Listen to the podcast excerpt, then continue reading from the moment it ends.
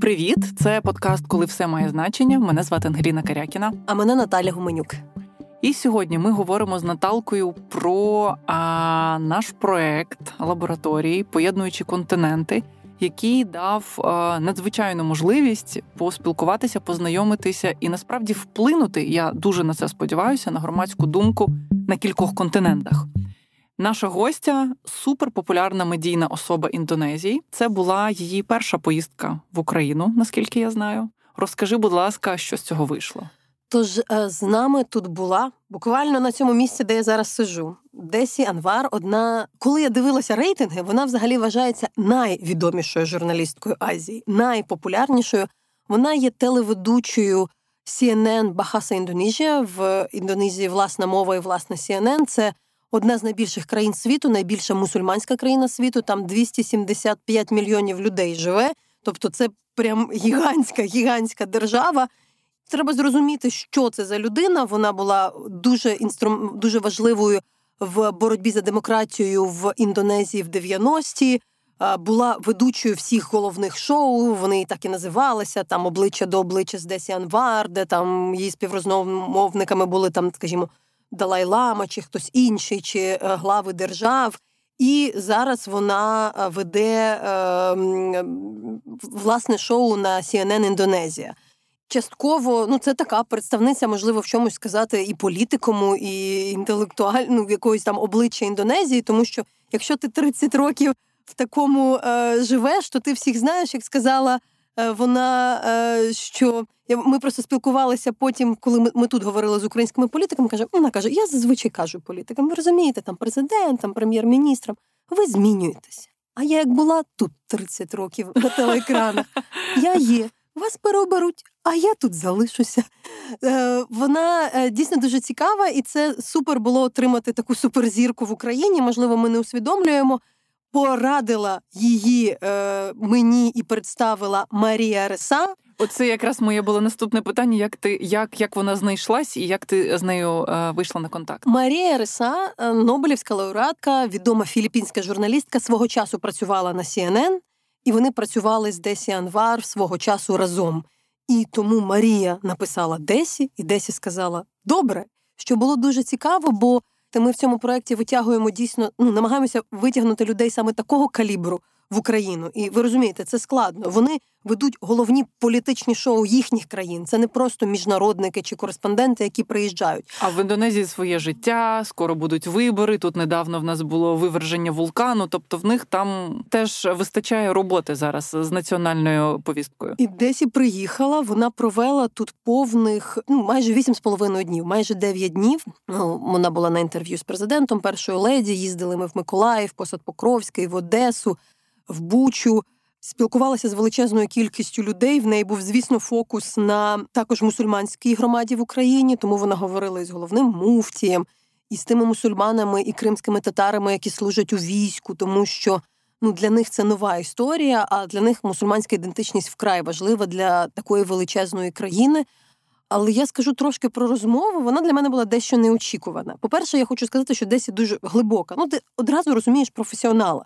Тобто, коли ти спілкуєшся з професійним журналістом такого рівня, ти розумієш, як формулюється питання, як швидко вона розуміє, як швидко схоплює якісь uh-huh. речі. Коли вона каже, там ну, каже, я приїхала з Сполучених Штатів зараз. Вона перед цим була десь в Сан-Франциско якийсь час. каже, мені дуже нудно в Америці і в е, Європі. Навіть не нудно, вона каже, мені складно говорити, особливо з молодим поколінням, бо таке враження, що люди якби не, не мають відчуття мети не мають відчуття оцього sense of purpose, що якби мені люди постійно чимось займаються внутрішнім своїм, ніби є тільки внутрішнє, дуже індивідуальне життя. Що там мені подобається в Україні, це те, що тут є оце відчуття руху, сили, якогось наміру, мети, яке є в людей і в суспільства, не просто в особистостей, бо вона каже, тут я відчуваю суспільство. Більших за них. Так, каже, що я коли говорю зараз, приїжджаю з Індонезії, яка теж розвивається, це країна, де дуже велика кількість молоді, де багато змін. Е, що ти ти так говориш з людьми, ніби вони просто говорять про себе. Українці завжди говорять про ширше суспільство. Мені було це цікаво почути, але насправді наша дискусія багато в чому.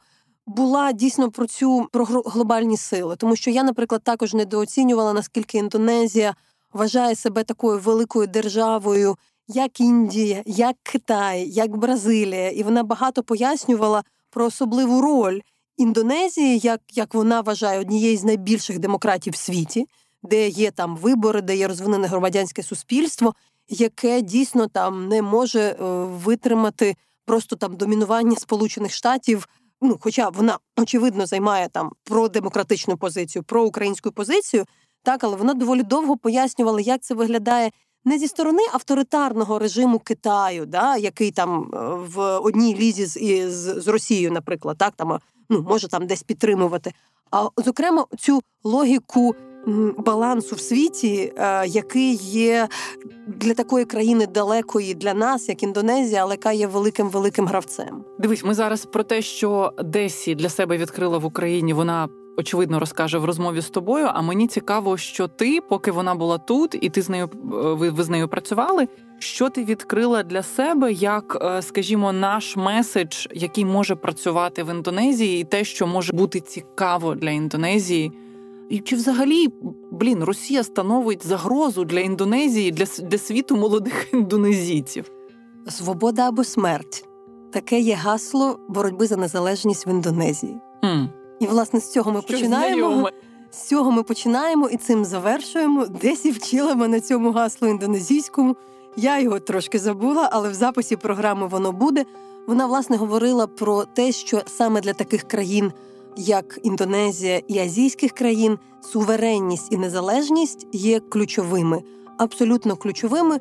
До речі, їх не так лякає, як, наприклад, латиноамериканців, те, що ми там ми говоримо націоналізм, патріотизм, тому що для них це важливо. Але ось це відчуття того, що це я і я можу визначати і маю сам визначати що робити для неї було головне. Вона постійно говорила цю історію про те, що свобода або смерть гасло Індонезії буде зрозумілим. Якщо ми будемо говорити про Україну в цьому ключі для її аудиторії, ну що ж, Десі Анвар, відома впливова ведуча журналістка з Індонезії, яка провела в Україні майже 9 днів. Давайте послухаємо розмову з Наталкою.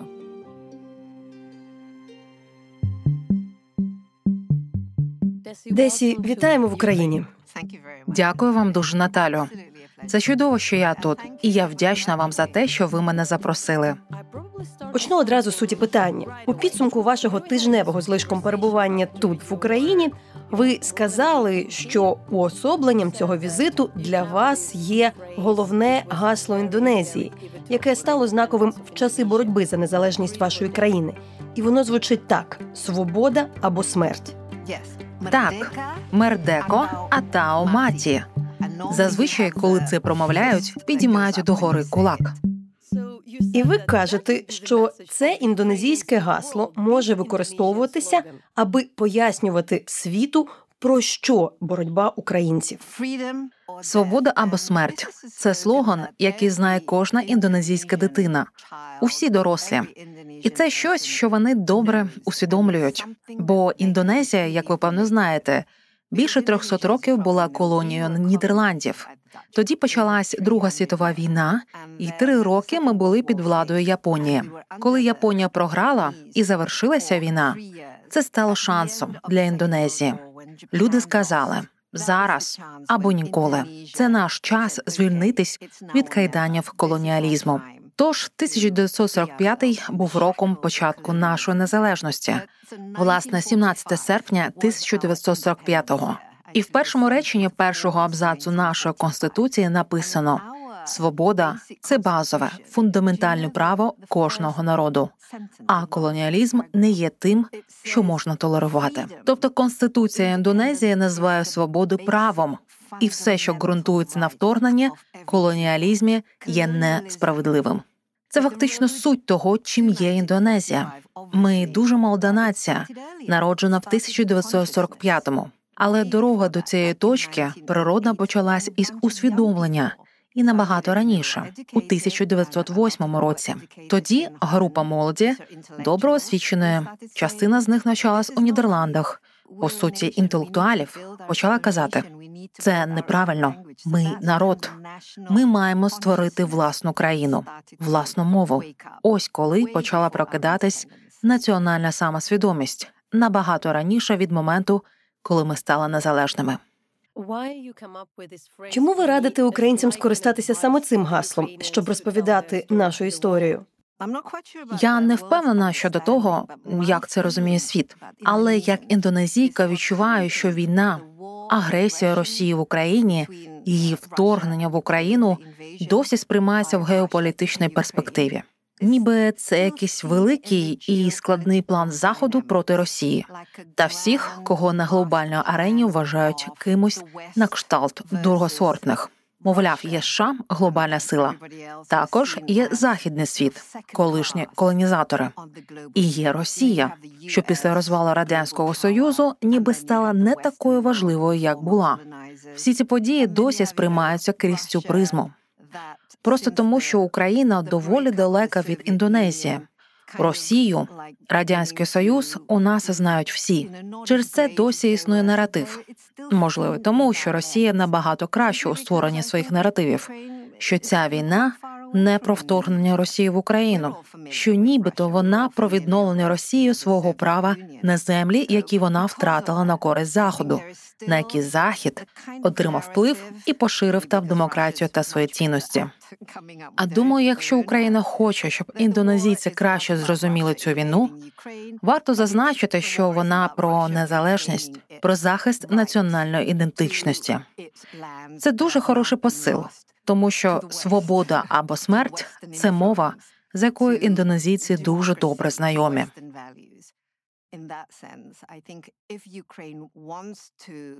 For Indonesians to understand more about what the war is about, if it is about independence, it's about the reclaiming of national identity. This is a very good message because freedom or death is a language that you know, Indonesians very, very familiar with. Коли я готувалася до вашого приїзду до України, думала саме про це. Мені здавалося, якщо ми привеземо провідних журналістів, інтелектуалів, ведучих з різних куточків світу, як от Латинської Америки чи Азії, вони матимуть різні погляди, ставлення до НАТО, Сполучених Штатів Америки, капіталізму і комунізму, по різному міркуватимуть про неоколоніалізм і свою колоніальну історію. Але насправді найпроблемнішим стереотипом у ставленні до України в світі є бачення цієї війни, війни Росії проти України крізь призму геополітики, яку описують терміном проксі війна, посередницька війна, де Україна буцімто розмінна монета. Тому моя ідея була в тому, що ті, хто приїде, просто відчують Україну як суверенну державу з власною суб'єктністю. Зрештою, ми журналісти, тож я не формую зумисно якогось наративу про демократичного або ж наративу антиколоніальної боротьби. Ми склали програму, в рамках якої гості зустрічаються з різноманітними людьми, політиками й військовими, фермерами й жертвами воєнних злочинів. Вони відвідують Київ і села Херсонщини. Але цього було достатньо, щоб більшість, зрештою, говорила потім про свободу як цінність для українців. Тож чому все-таки після тижня тут розмов з десятками українців ви обрали саме цей посил як підсумовуючий?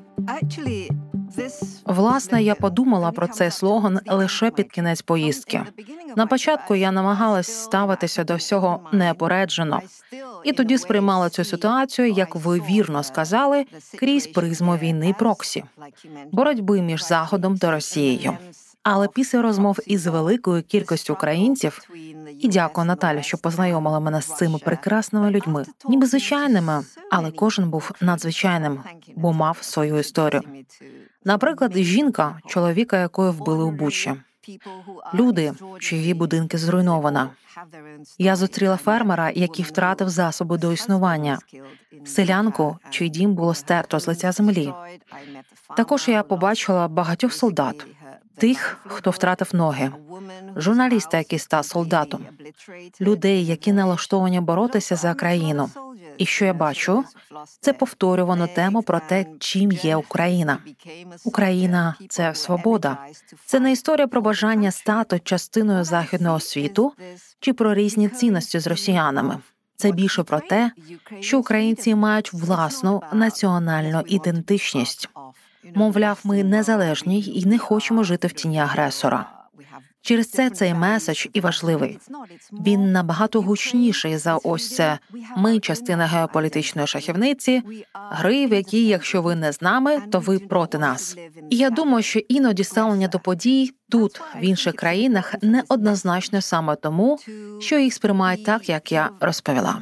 Ми бачили це по історії з терактами 11 вересня 2001 року, коли атакували Сполучені Штати. Президент Джордж Буш молодший тоді сказав. Якщо ви не з нами, ви проти нас, і це поляризувало ситуацію. Бо в частині країни виникло питання: чекайте, чому все має бути аж таким чорно-білим? Тож думаю, набагато перспективніша позиція, коли люди можуть проасоціювати себе з твердженням, що ви просто хочете бути вільними, незалежними, адже свобода це право, і не варто наголошувати на тому, що ви хочете належати до якоїсь групи країн чи пояснювати ситуацію з перспективи, в якій є однозначно хороший і безсумнівно поганий герой. Якщо подавати історію так, то знайдуться ті, хто спитає. Але подивіться, з ким ви дружите. Ви дружите з Заходом, Сполученими Штатами. А погляньте, що вони роблять руками союзників у війнах по всьому світу. Подивіться, як вони борються з Китаєм, як ведуть проксі війни на близькому сході як підтримують Ізраїль, що намагається стерти з лиця землі сектор Газа. Тобто в цій геополітичній суперечці втрачається суть розмови, і це зовсім не допомагає Україні. Коли я готувала ці візити для редакторів та журналістів з Азії, то думала, що, наприклад, для репортерів з Латинської Америки вкрай важливими є питання прав людини. Медійники з Африки особливу увагу звертали на тему забезпечення продовольством. Розумію, що ця тема важлива і для Азії, зокрема для Індонезії. Та загалом, враховуючи поради, постійно повторювала прагматизм. Азія прагматичний континент. Я ж насамперед людина сформована правозахисною доктриною, і в своїй журналістській роботі куди більше цікавлюся питаннями свободи аніж економіки, можливо, менш прагматичними питаннями. Тому й думала, можливо, свобода це щось занадто загальне, і те, що ви зараз кажете, звучить наївно ідеалістично. Як ви поєднуєте цей прагматизм, вкрай важливий для Азії, з цим дійсно ідеалістичним і потужним поняттям свободи? Якщо говорити про прагматизм, то з перспективи Азії, Захід і те, що він робить із світом, не обов'язково є позитивним. Усе про американське і те, що спирається на західні цінності. Не факт, що є чимось хорошим, тобто бути прагматичним означає, що не має бути однополярного світового порядку, коли одна країна має все найбільшу економіку, найбільшу оборонну сферу, найбільшу армію та ядерну зброю. Світ має бути багатополярним. Так було під час холодної війни. Існували ворожі капіталістичний захід та комуністичний схід.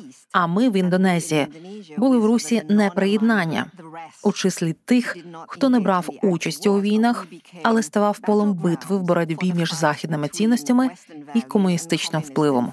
Ми намагалися балансувати в цій складній ситуації, тому що ми країна з колоніальним минулим і були не дуже розвинуті економічно. В нас не так багато власних ресурсів. Тож мова була про те, щоб зближуватись або з радянським союзом. Або зі сполученими штатами, але зараз люди прагнуть мати багатополярний світ, Наталю. Не має існувати плаский світовий порядок із лише однією великою силою, що концентрує все у собі. І ось ми маємо Китай. Є свідками його піднесення, що є явною загрозою для США. А країна на кшталт Індонезії багато в чому залежить від Китаю, від китайських інвестицій. Ми власне ближче до цієї частини світу. Індонезія хоче дружити із Китаєм також. Зрештою, чому має бути лише два гравці США та Китай? Чому ними не можуть бути, наприклад, члени БРІКС, країни глобального півдня? Вони теж мають бути центрами глобальної сили, глобального впливу. Росію сприймаються як антидот для попередньої моделі. І ось чому, мабуть, виникають реакції на кшталт Ура, Росія опонує США, Росія опонує Заходу і тому заслуговує на підтримку і увагу. Коли ми говоримо про те, що Індонезія прагне збалансованого світу і згадуємо БРІКС, то виникає проблема. Країни на кшталт Бразилії, Індії та й Південної Африки сьогодні не є демократичними достатньо. Мушу деталізувати, що маю на увазі, аби коректно ви почули моє питання. Я не говорю в жодному разі про насадження демократії, як от військова операція Сполучених Штатів в Іраку, яка проходила під цим гаслом. Я швидше звертаюсь до вас, як журналістки, людини, яка чимало робила для того, щоб Індонезія перетворювалася на демократичну, прозорішу, підзвітнішу країну. Індонезійці прагнуть демократії, але сьогодні ані президент Бразилії Лула да Сілва, ані прем'єр-міністр Індії Наренда Моді не є борцями за демократичні перетворення. Конкретно до цих лідерів є питання: то як відшукати інший баланс сил у світі? І на яких принципах ви б хотіли, щоб він був побудований. Я говорю не так про геополітику, а про те, чого потребують люди. Індонезія найдемократичніша держава із десяти учасниць Асоціації держав Південно-Східної Азії. Ми стали демократією в 1998-му. Я була частиною цього процесу. Тоді вже працювала телеведучою. Ми боролись за нашу демократію, і зараз ми дуже демократичні. Якщо ви порівняєте індонезійську демократію з американською, наша система значно демократичніша. На наших виборах в одного громадянина один голос, як за президента, так і за віце-президента. Мій голос настільки ж вагомий, як і ваш. І ми можемо обрати владу. Так відбувається з 1998-го і до нині. Такі в Індонезії правила виборчого процесу. І наші вибори дуже прозорі, чесні та майже завжди вільні від маніпуляцій та конфлікту. У США все зовсім інакше. Там постійно борються з чимось на кшталт фальсифікації. Пам'ятаєте, Дональд Трамп казав вибори сфальсифіковано і так далі. Словом, мій посил у тому, що коли ми говоримо про демократію, то вона це бажання, це шлях, це щось за що треба боротися і втілювати. Це не те, що називають найкращою системою з найгірших. Вона не найкраща, але краща за інші геть погані системи. На прикладі США ми бачимо наскільки демократія недосконала. Де голоси громадян вважать менше ніж голоси колегії виборців. Наприклад, Гіларі Клінтон у 2016 році отримала на 3 мільйони голосів більше ніж Дональд Трамп. Втім, саме він став президентом. В Індонезії такого ніколи б не сталося. Бо якщо ти отримав більше голосів, ти переміг. Інша річ у тому, хто в Індонезії може голосувати. День виборів у нас вихідний. Знаєте чому? Тому що голосувати не привілей, а право. І ми хочемо, щоб кожному надали однакові права. Якщо ви в тюрмі, то до вас приїдуть зі скринькою для бюлетенів. Якщо ви хворієте у шпиталі, до вас завітають і впевняться, що ви маєте своє право проголосувати. Якщо ви перебуваєте за кордоном, ви теж маєте це право. У США я такого не бачу. Тобто, давайте говорити про демократію як про ідеал, а тоді окремо про її впровадження. На прикладі інших країн Європи теж можна побачити. Демократія там недосконала. Вона має однаково працювати для всіх. А ми бачимо величезний розрив у економічному багатстві, соціальну нерівність, расизм, і це те, на чому ґрунтується демократія у Сполучених Штатах, і це системна річ. Тож Індонезія маяк на цьому тлі. В інших азійських країнах різні форми керована демократія. Це досі так. Тож система недосконала, але Індонезія дуже демократична. Тут дуже голосна преса. Моє питання про те, що у вас замало подібних союзників в Африці та Латинській Америці. Так, бразильська демократія бурхлива, але шальки терезів постійно хитаються з боку в бік залежно від того, хто очолює цю країну. Як Індонезії доводиться балансувати між центрами впливу? Бо сьогодні серед великих держав демократичних союзників поменшало. Мова не про те, чи є держава демократичною. Ні, суть у тому, чи здатна держава нагодувати своїх людей, витягнути їх з бідності, надати їм доступ до освіти, до сфери охорони здоров'я, допомогти бідним? Чи спроможна вона створити робочі місця? Чи може ця робота бути достойною? Чи здатна держава дати своїм громадянам достатній рівень освіти, щоб вони мали краще майбутнє? Демократія при всіх очікуваннях від неї на жаль, не довела, що є панацеєю, ключем до того, щоб усе це надати. Ось чому, наприклад, якщо подивитися на китайську модель, у Китаї однопартійна система, там політична цензура є межі дозволеного, все централізовано. При цьому економічно це дуже відкрита країна. Протягом останніх десяти років у Китаю ринкова економіка, і він за її потужністю вже на другому місці у світі поступово наздоганяє Сполучені Штати. Врешті-решт, дуже багатьом людям важливо, який рівень добробуту система може їм забезпечити. Якщо демократія здатна надати високий рівень, це чудово. Але якщо не здатна, то які системи існують ще? Можливо, краще спрацювала б більша централізація. Тобто, повертаючись до вашого питання з усіма різноманітними країнами, наприклад, які ми бачимо в Південній Америці. Аргентина колись була такою успішною, і Венесуела. А тепер ви бачите, що там відбувається. Хоча все це великою мірою стосується лідерства також. Так, це значною мірою про лідерство і уміння керувати державою. А ви могли бачити, як ствердно я кивала. Я мала змогу коротко вчитися на курсі Френка Фукуями в Стенфорді, де ми окремо розбирали приклад реформ в Індонезії. Саме тоді я зацікавилася концепцією good governance, належного врядування. Серед моїх одногрупників було чимало представників так званих пострадянських країн, і ми обговорювали, що в нашому регіоні частенько демократичні рухи, що приходили до влади, зрештою не служили народу. Якість життя не змінювалася, і можливо населення було розчароване результатом, а отже, й демократією. І що сьогодні самих лише незалежних виборів недостатньо потрібно ще й уміти керувати. Тому здається, я розумію підґрунтя ваших думок, але я хочу повернутися до війни проти України, щоб ліпше зрозуміти позицію Індонезії. Ваш президент Джокові приїздив до Києва. Але якщо говорити про Брікс, то президент Бразилії Жаїр Болсонару відкрито підтримав Путіна. Індонезія демократична країна, її не порівняти з Китаєм.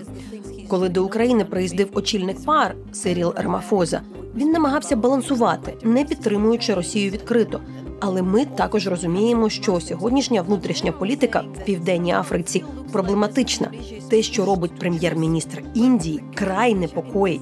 Його націоналістична риторика спрямована на переслідування мусульманського населення Індії. І от яке місце Індонезії серед таких партнерів?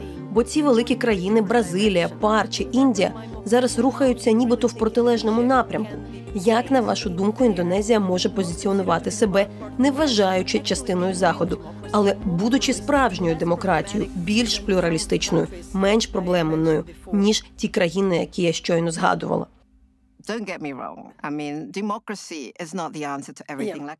Зрозуміти мене правильно. Демократія не відповідь на всі питання. Демократія це подорож, це дорога ідеальний пункт призначення, якого ми можемо так і не досягти. Наприклад, корупція в Індонезії залишається досі значною проблемою. Демократично обрані лідери, щойно вони здобувають владу, завжди намагаються залишитись при ній якнайдовше, іноді нехтуючи демократичними ідеалами на кшталт свободи преси. Ніхто не любить, коли його критикують. Люди хочуть залишатися при владі завжди, мати спільників і насолоджуватись найбільшим шматком пирога. Але повертаючись до ролі Індонезії, в цьому плані в країни дуже чітка міжнародна політика, яку вона не змінювала від самого початку незалежності. Вона називається Бебас вільна в тому сенсі, що ми не стаємо на чийсь бік, а також активна. Тобто, ми не просто сидимо десь, чекаючи на щасливу долю. Ми виходимо й активно беремо участь у процесах спільно з іншими країнами. Ми частина руху неприєднання як я вже згадувала, часи холодної війни ми не були ані з заходом, ані з комуністичним сходом, не приставали на чийсь бік. Що це означає? Що Індонезія посідає авторитетне місце як найбільша країна АСЕАН і членкиня Великої двадцятки, щоб вести розмови з усіма не дратуючи їх при цьому, тому що принцип міжнародної політики Джакарти нуль ворогів, тисяча друзів. І ми побачили це, коли Індонезія торік була керівною державою у великій двадцятці. Зазвичай саміт країн Великої двадцятки, ніби поле бою за інтереси між країнами з численним населенням і великими економіками, і великою сімкою, розвинутими країнами заходу та Японії. А Індонезія займає в цій історії дуже вдале незалежне місце. Цей саміт проходив уже під час вторгнення Росії в Україну, і ми думали, що ж робити. Всі довкола вважали, що саміт країн Великої двадцятки фактично приречений на невдачу. Індонезії ж вдалося отримати згоду на участь всіх країн Великої двадцятки, не лише через наполегливість і дипломатичні зусилля Джакарти, але й думаю, тому що всі ці країни цінують позицію Індонезії. І також думаю, тому що президент е, Джокові дуже ну тобто, подивіться на інших лідерів світу, наприклад, на США, на тодішню Велику Британію, яка розгрібала складнощі після виходу з ЄС та різні політичні проблеми. Подивіться на Європу, де набирають силу крайню праві, і усі говорять про страх впливу міграції, економічну кризу, проблеми після пандемії. А з іншого боку, Індонезія, яка завжди дивиться в майбутнє. Ми досі є центром зростання. Попри ковід, наш ВВП росте, і люди сприймають нас як потенційно хороше місце для інвестицій. Індонезія була в ідеальній позиції для того, щоб відігравати цю роль. А тепер Індонезія, звісно, може і мусить відігравати помітнішу роль на міжнародній арені, але вона настільки велика, що ми досі, особливо в період виборів, дивимось усередину. Ми не використовуємо нашу репутацію і добру налаштованість інших країн щодо Індонезії з найбільшою користю. Що в вашій подорожі до України було особливо цікавим? Що здивувало? Або навіть якщо не здивувало, то залишиться з вами. У мене не було інших очікувань, окрім вау, я їду в Україну. Через війну всі мої друзі одразу сполошилися. Серйозно, це хіба безпечно? Будь ласка, бережи себе. Я відповіла, що постараюсь. Головною моєю думкою перед поїздкою було чи варто мені взагалі їхати сюди, адже тут небезпечно. Але я журналістка, і має бути там, де відбуваються новини. Тож я сюди приїхала, потрапила до Києва, і яке ж це красиве місто. Люди йдуть у своїх справах, дуже гарні ресторани, чудова їжа. Ті, з ким я спілкувалася, дуже дружні. Трохи холодно, але я люблю холод. Таке враження, що все добре працює. А повітряна тривога мене не сильно й турбувала.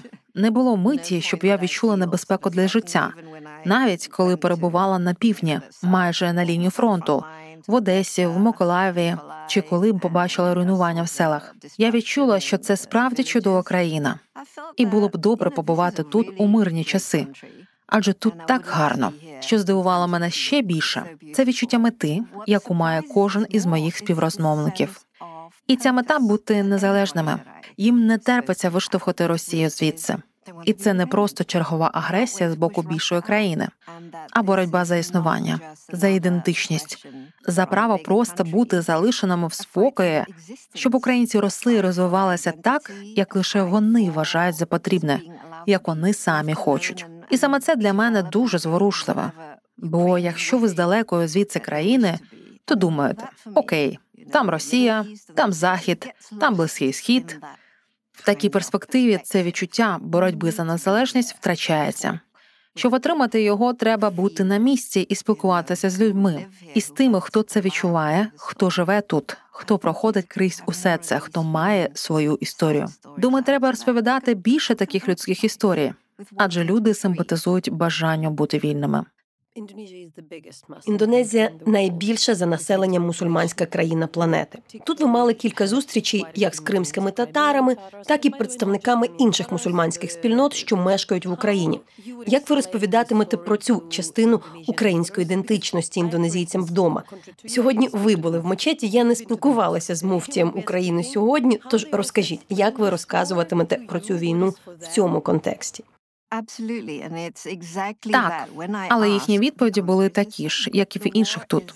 Ця війна про їхнє існування як українців, не як кримських татар чи мусульман, а як українців з їхньою власною державою та незалежністю. Я не знала, що в Україні досить багато мусульман, і що велика частка населення Криму мусульмани.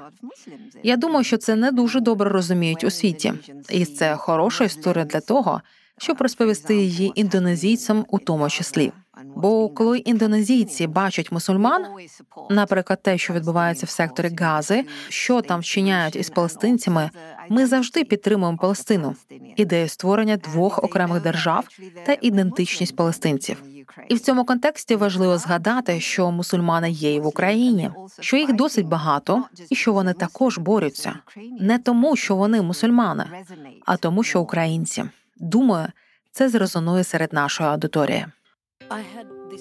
В цьому контексті в жовтні 23-го, ще перед вашою поїздкою вибухнула нова війна в Ізраїлі та секторі Гази.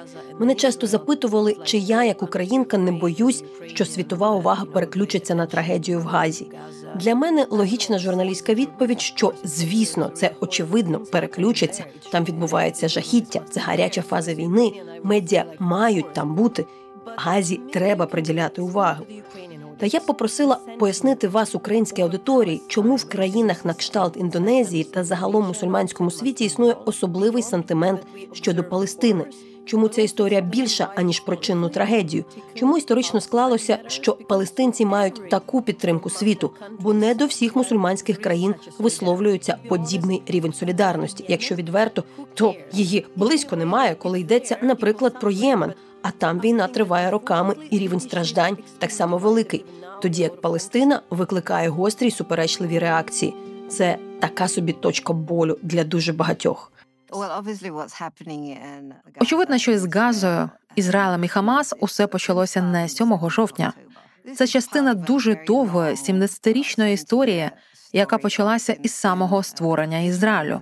Я думаю, позиція Індонезії відтоді дуже чітка. Незалежність це право.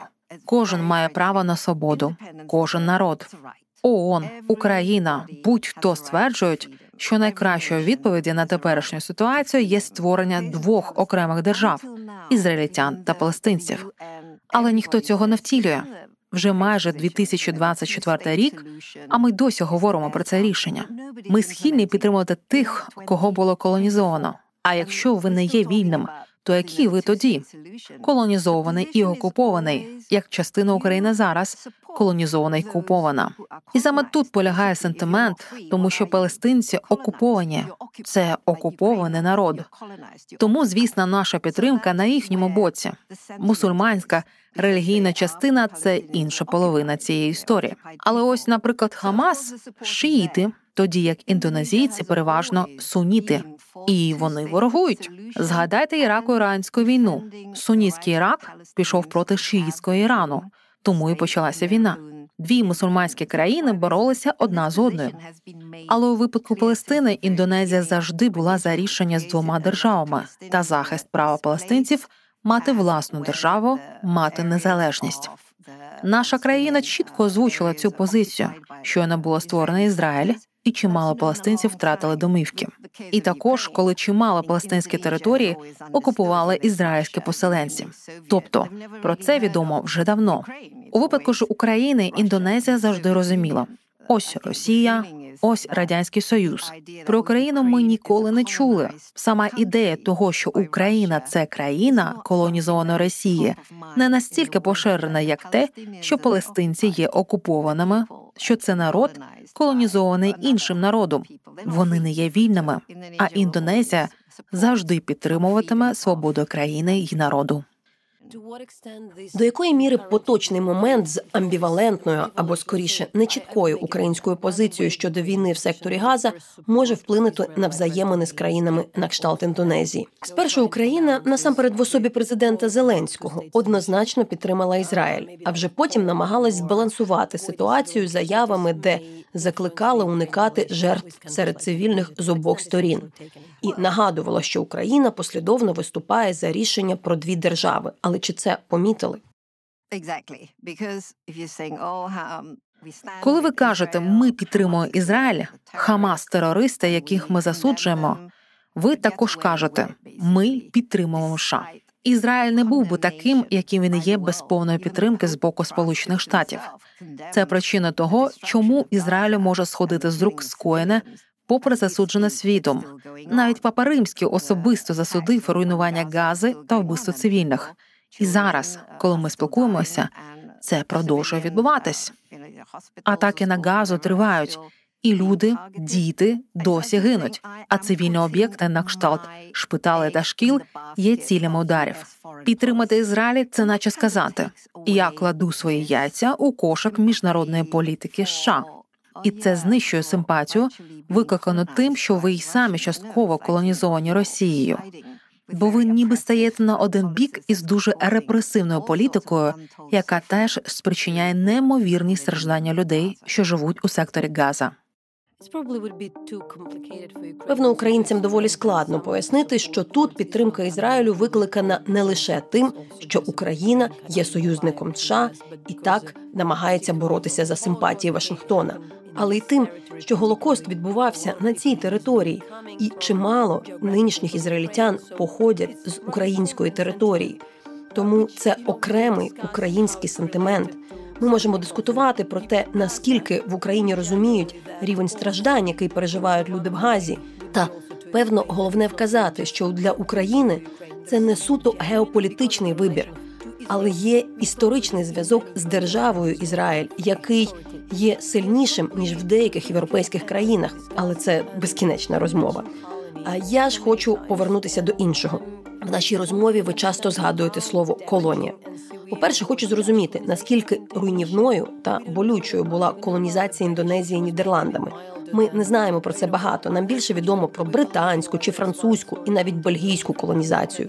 Колонізатори, до речі, по різному себе поводили в різних куточках. Ті самі британці в Індії та Африці. Можемо згадати іспанських колонізаторів в Латинській Америці. Але я звернула увагу, що коли ми запрошували сюди редакторів з Африки та Латинської Америки, і коли українці намагалися просувати наратив про російський колоніалізм, наші колеги показували певне відторгнення цього концепту. Деякі латиноамериканці казали, що для їхньої аудиторії це тяжко осягнути. Для них слово колонія це щось про Христофора Колумба. Для Африки все куди складніше.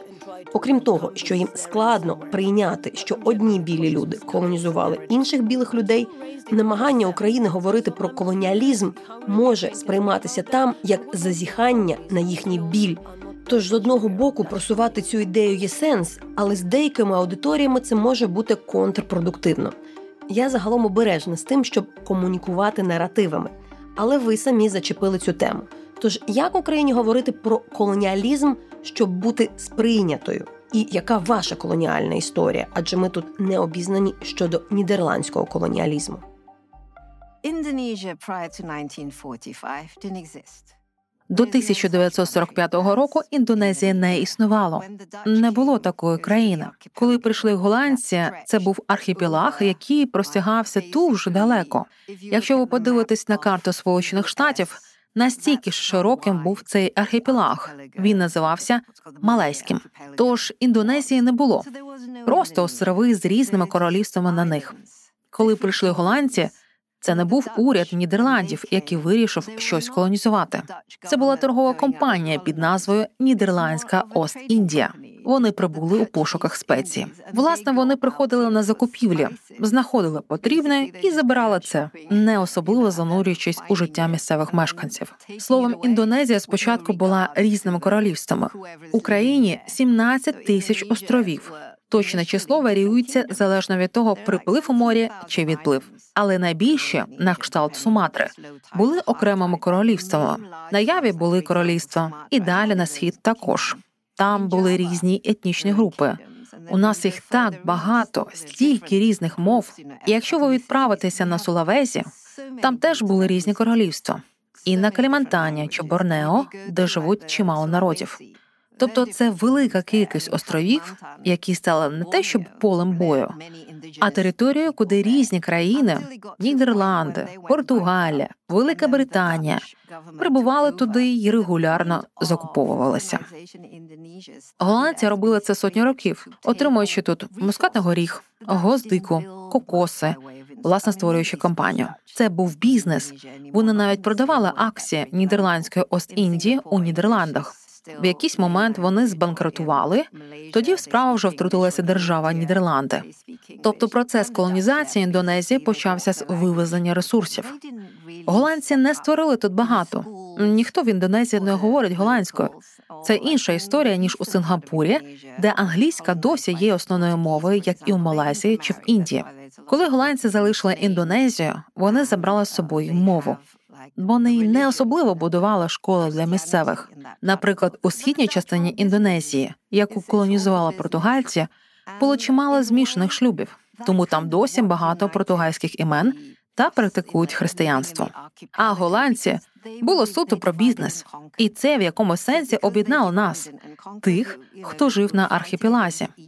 тому що доти всі розділяли і владарювали, борючись один з одним. Нарешті дійшло до точки, коли почала зростати національна самосвідомість і бажання будувати власну націю. В Індонезії існують прорадянські сентименти, які я не можу до кінця осягнути. Мій дядько з Індонезії. Він одружився на сестрі моєї мами у 70-ті, коли приїхав навчатися в Москву. Тих індонезійських студентів відряджала до СРСР комуністична влада Індонезії, але потім відбувся переворот, і до влади прийшов антикомуністичний режим Сухарто. Тож до середини 90-х індонезійці, які мали ці комуністичні зв'язки, не могли повернутися на батьківщину. Для них це було небезпечно. Отже, незалежна Індонезія була комуністичною країною доволі недовго, але згодом там утвердилася інша влада. Комуністів особливо не вітали. І в Індонезії чимало людей, які налаштовані антикомуністично, адже до середини 90-х комуністи були в опалі. З таким минулим, чому в Індонезії є симпатії до СРСР та Росії? Якщо ми подивимось на першого індонезійського президента Сукарно, він був дуже опозиційно налаштованим щодо західного імперіалізму. За своїми поглядами він схилявся до гравців лівого спектру Китаю, радянського союзу, східної Європи, і це було частиною державної політики. Він думаю, в тому числі через постколоніальний сентимент, дуже підозріло ставився до будь-чого прозахідного. Тож було чимало обмінів. Наприклад, студентів відправляли на навчання до радянських республік чи до східної Європи. І в багатьох з моїх друзів батьки їздили, наприклад, до східної Німеччини, навчались там. В 1965 році у нас сталося антикомуністичне повстання, і наш другий президент фактично знищив комунізм. Його заборонили в Індонезії, тому що перший принцип країни всього їх у нас п'ять це вірити в Бога, не так важливо якого. А комунізм поширював атеїзм, от його і забороняли. Також були роки розірвання взаємин із Китаєм. Багато людей китайського походження в Індонезії змушені були змінювати імена. Їм було закрито шлях у політику, і взагалі їх досить сильно дискримінували. Але уряд користувався їхнім капіталом. Втім, якщо перейти до теперішніх часів, я думаю, коли в 1991 році радянський союз розпався, замість нього спершу була Росія, потім СНД. Я думаю, це якоюсь мірою змінила світовий порядок. Вже немає комуністичного бамбуку, як називали Китай. Немає червоного ведмедя, з яким ототожнили Росію. А навпроти нього супермена західного світу. Світ перестав бути чорно-білим. Він став повним відтінків. Коли радянський союз розпався, це ніби як демократія перемогла. Це стало доказом, що капіталізм вірна модель того, яким має бути світ. І ось доказ навіть радянський союз за своєю моделлю не зміг вижити. І, зрештою, подивіться на Китай. Все зводиться до економіки. Там капіталістична система, навіть попри те, що це комуністична країна. Тоді раптом усе змінилося. Цей багатополюсний світ став однополюсним із центром влади у США. Тоді почали з'являтися так звані громадяни першого класу. Це коли ви, скажімо, на літаку, і є ті, хто може дозволити собі квиток першого класу, тобто США та Західна Європа, а решта сідають в економ клас. І далі, якщо це, наприклад, автобус, беруть стоячі місця. Тобто існує захід і всі інші. І зараз думаю, є відчуття в багатьох країнах, що так бути не повинно. Що світ має стати багатополярним, у якому має бути місце для всіх, у якому не можна сказати, що працює лише капіталізм чи лише демократія. Бо насправді ні, капіталізм приніс багато страждань. Він приніс нерівність, багато держав, що не відбулись, failed states, особливо там, де основне багатство зосереджено в руках невеликої групи людей. Ось що відбувається, і ось чому дехто каже: так, Росія, давай. Ти насмілилася кинути виклик Сполученим Штатам. Ти виступила проти людей, які хочуть забрати твою честь, і це на глобальному рівні дуже сильний наратив. Я мала розмову з Олександром Нечитайлом, який в Українському міністерстві закордонних справ є директором департаменту, що відповідає за країни Азії. Він згадував, що коли в 90-ті працював в посольстві України в Індонезії на географічних мапах там України не було, була лише Росія. Зараз ситуація інша, і ось моє останнє запитання: як ви пояснюватимете українцям, що таке Україна сьогодні? Я сказала б, пам'ятаєте, ми були колонією колись і боролися проти цього. І згадайте, що в нашій конституції написано, що ми маємо захищати нашу свободу. Ось чим є Україна. Вони борються за свою свободу, за свою незалежність. Тобто варто змінити призму з широкої політичної перспективи на досить сильне наближення. І буду відповідь, що таке Україна і про що воно.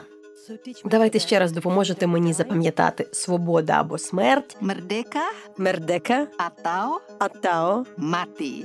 маті, Freedom. Свобода або смерть. merdeka Мер- медека, атао, маті, мердека, атао, маті.